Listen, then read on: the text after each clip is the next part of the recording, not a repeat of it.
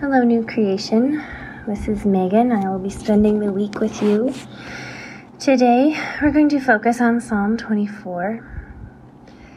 It's another psalm where David is pleading with God to rescue him, um, to save him, to do justice to those who are pursuing him.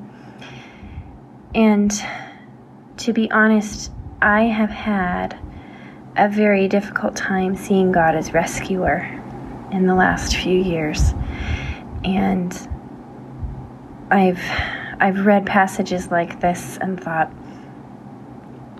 yeah, it's it's a pretty psalm, but that's not going to actually happen.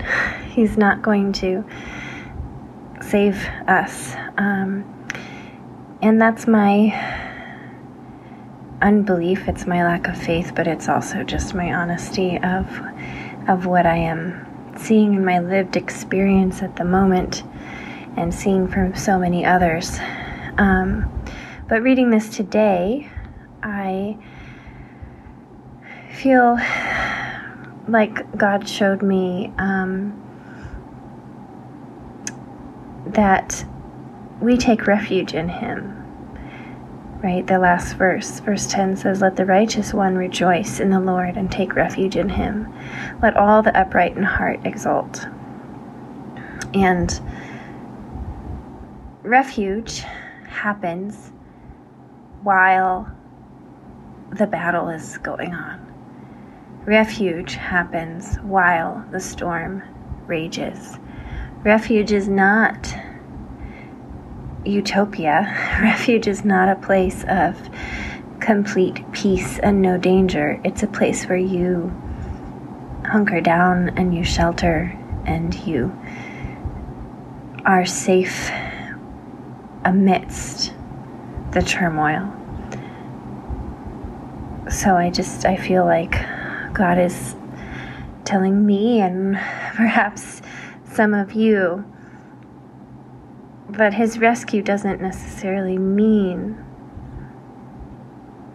that the throng of evildoers goes away, like that the bitter words aimed like arrows stop flying.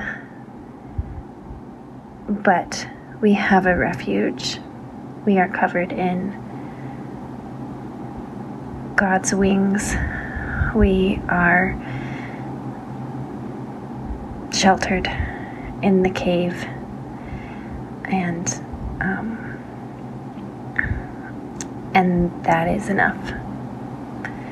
Lord, I pray that we would we would find the peace of your shelter amidst the turmoil that we would find you within the storm Lord. Shelter us in your wings. Align our hearts with yours. In Jesus' name.